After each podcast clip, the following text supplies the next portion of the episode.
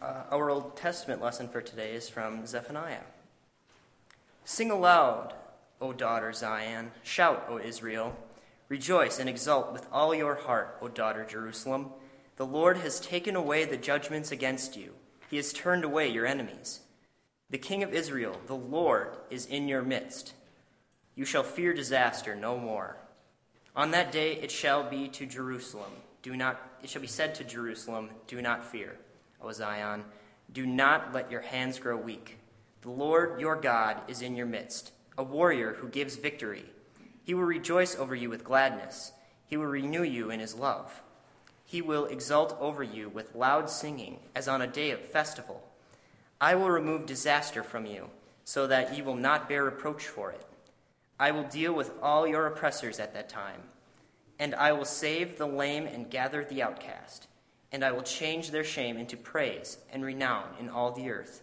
At that time I will bring you home, at the time when I gather you. For I will make you renowned and praised among all the peoples of the earth, when I restore your fortunes before your eyes, says the Lord. Uh, please join me in reading responsibly the canticle. Surely God is my salvation. I will trust and will not be afraid, for the Lord God is my strength and my might. He has become my salvation. Joy you will draw water from the wells of salvation. And you will say in that day, Give thanks to the Lord, call on his name. Make known his deeds among the nations, proclaim that his name is exalted.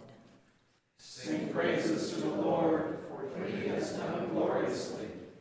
Let this be known in all the earth. Shout aloud and sing for joy, O royal Zion. For great in your midst is the Holy One of Israel. Okay. Rejoice in the Lord always. Again, I will say, rejoice. Let your gentleness be known to everyone. The Lord is near. Do not worry about anything, but in everything, by praying and supplication with thanksgiving, let your requests be made known to God. And the peace of God, which surpasses all understanding, will guard your hearts and your minds in Jesus Christ.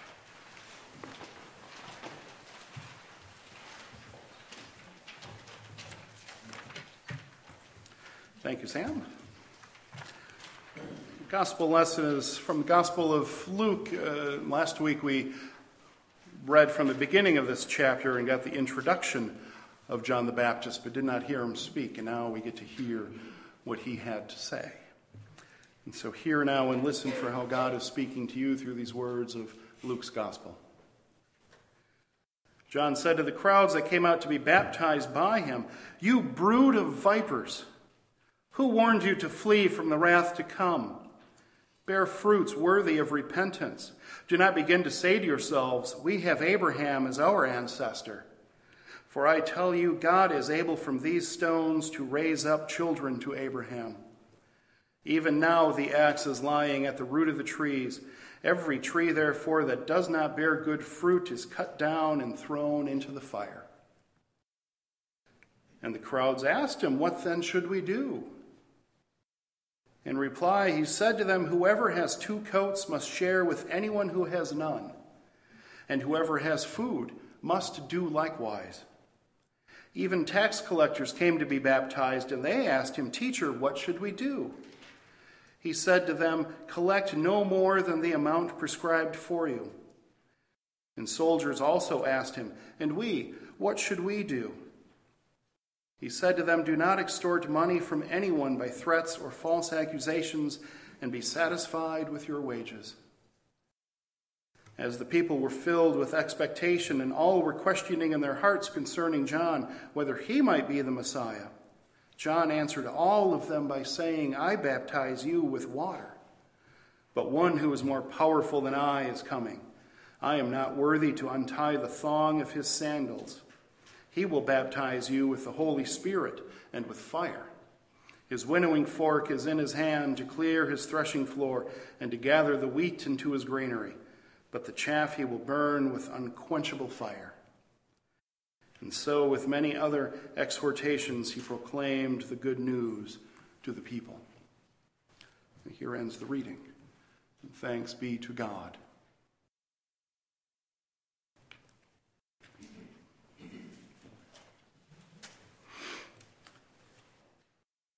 Wherever life is diminished, wherever there is death, pain, struggle, wherever there is grief, turmoil, a voice whispers out of the silent darkness of the universe, racing with urgent need to speak with quickening power a single simple word rejoice. Rejoice.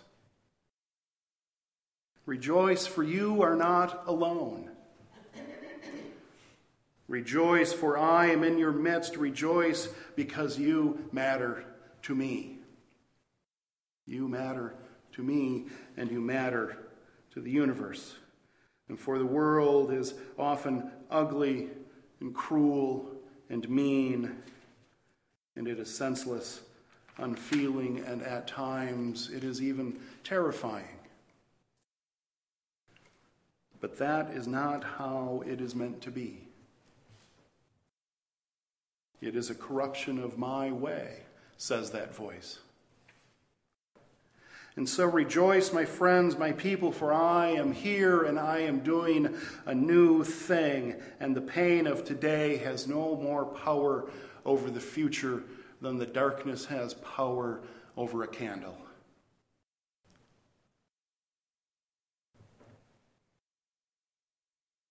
Not always the easiest words to say.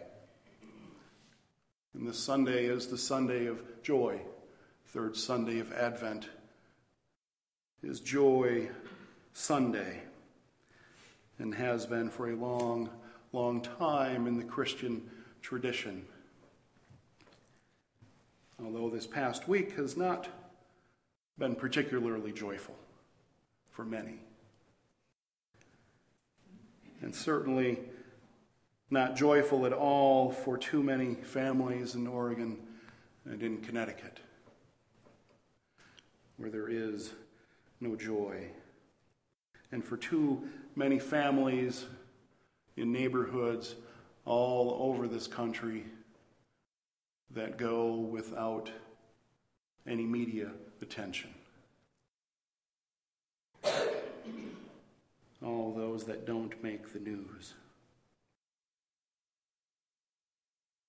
This is the Sunday of joy and we light our candles, but we don't light our candles because they model reality.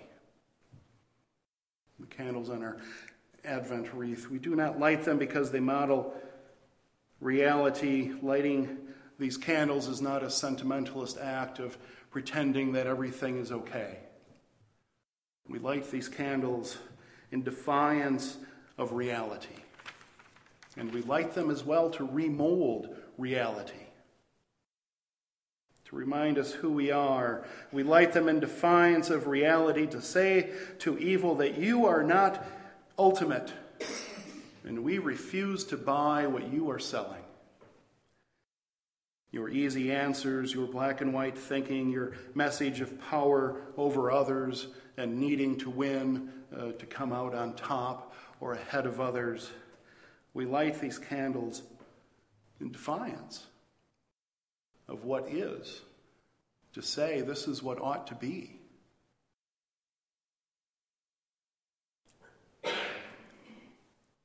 And after those shooting at the school on Friday, this murder of children and teachers, I saw some make a call, and, and the Wisconsin Council of Churches sent out a, an email as well saying that this Sunday churches uh, ought to leave the candle of joy unlit in remembrance of what had happened and in remembrance of those who died, leave it dark as a response to the unrelenting death.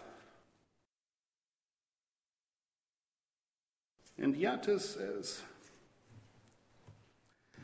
as soul wrenching as the murders on Friday were, uh, and horrifying as those images were, uh, and the innocents who were killed 20 children and, and six teachers. An awful day uh, by any definition of that word. Uh, and that's not even a good enough word. for what happened. I, the truth is, as awful as that day was, in the United States, we average about 260 murders a week. A week. More than 10 times those that were killed at the school on Friday were also killed this past week. Where are the unlit candles for the 90%? And where is the media's attention for those 90%? Is it not also as tragic? Have we so devalued life that we don't care about the pestilence of violence unless it happens all in one place? So many do not get their stories told. And we average about 37 murders a day here in the U.S. And out of those, about two thirds, maybe 25, 26 are killed by firearms, the other third killed by other means every day. Which means that these shootings in Connecticut, that's an average day. That's an average day in America. Think about that. And I don't know the answer.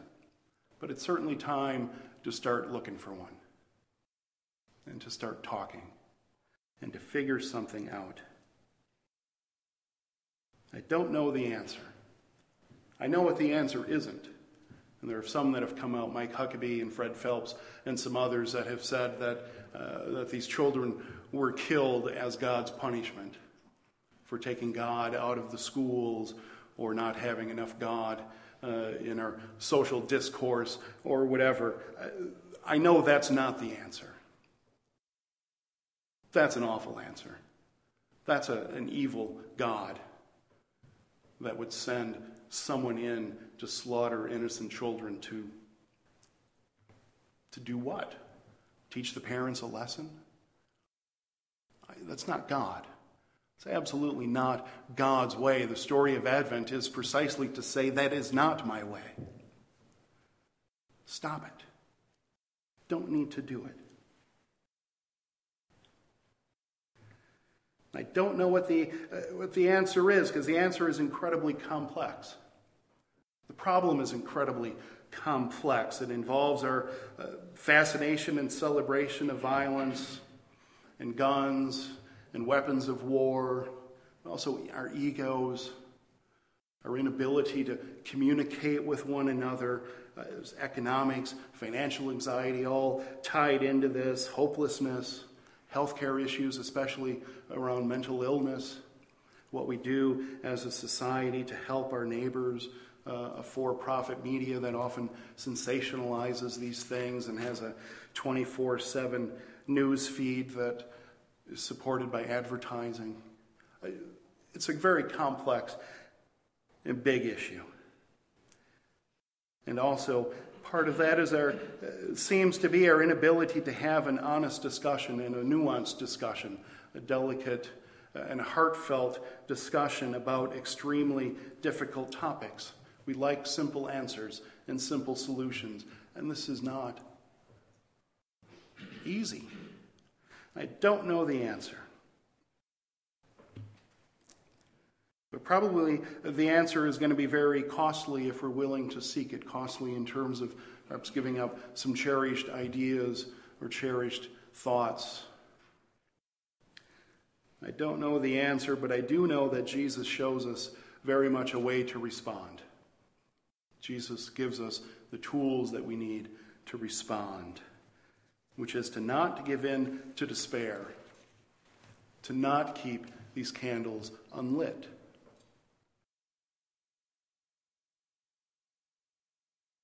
But to light them. To light them precisely because of what happened. You know, these the two mass killings this week, one in Oregon and, and then uh, one in Connecticut. And I think those make it even more imperative that we light the candle of joy. Maybe that we should have lit 10 of them, or 20 of them, or 50 of them. Light as many of them as we can find. Flood the world with light until it can be seen from outer space. Light that candle of joy this Sunday because the Christian message is joy in the face of darkness. The message is not that we need to retreat into the darkness or that we need to hide in the darkness, but that we can go forward. The message is that we do not have to wait until we know joy to light the candle. If that were the case, we would never light any of the Advent candles. Because there's always some level of not having joy or not having hope or not having peace or love in this world. If it were the case that we ought not light any of them until the world has established hope and peace and joy and love, then we would leave them dark every year. It's proof that we really don't believe what we say here. But we light them because we do believe. When times come in which words of worship are more difficult to say, such as this week, or any other time there is great suffering or loss of joy, whether it be in the community or in your own life, when times come in which the words of worship are more difficult to say, then we need to say them more loudly. Need to say them with more passion, with more force than usual, not remove them and sit in darkness in mute submission to evil. Jesus has given us not the answer, but certainly a way to respond. Do not give in to fear, but have hope. Do not give in to anxious fretting, but be at peace. Do not give in to despair, but rejoice. Have joy. Do not give in to apathy, but show love, because evil has no power except what we give it. Advent says that there is a way out of this mad cycle.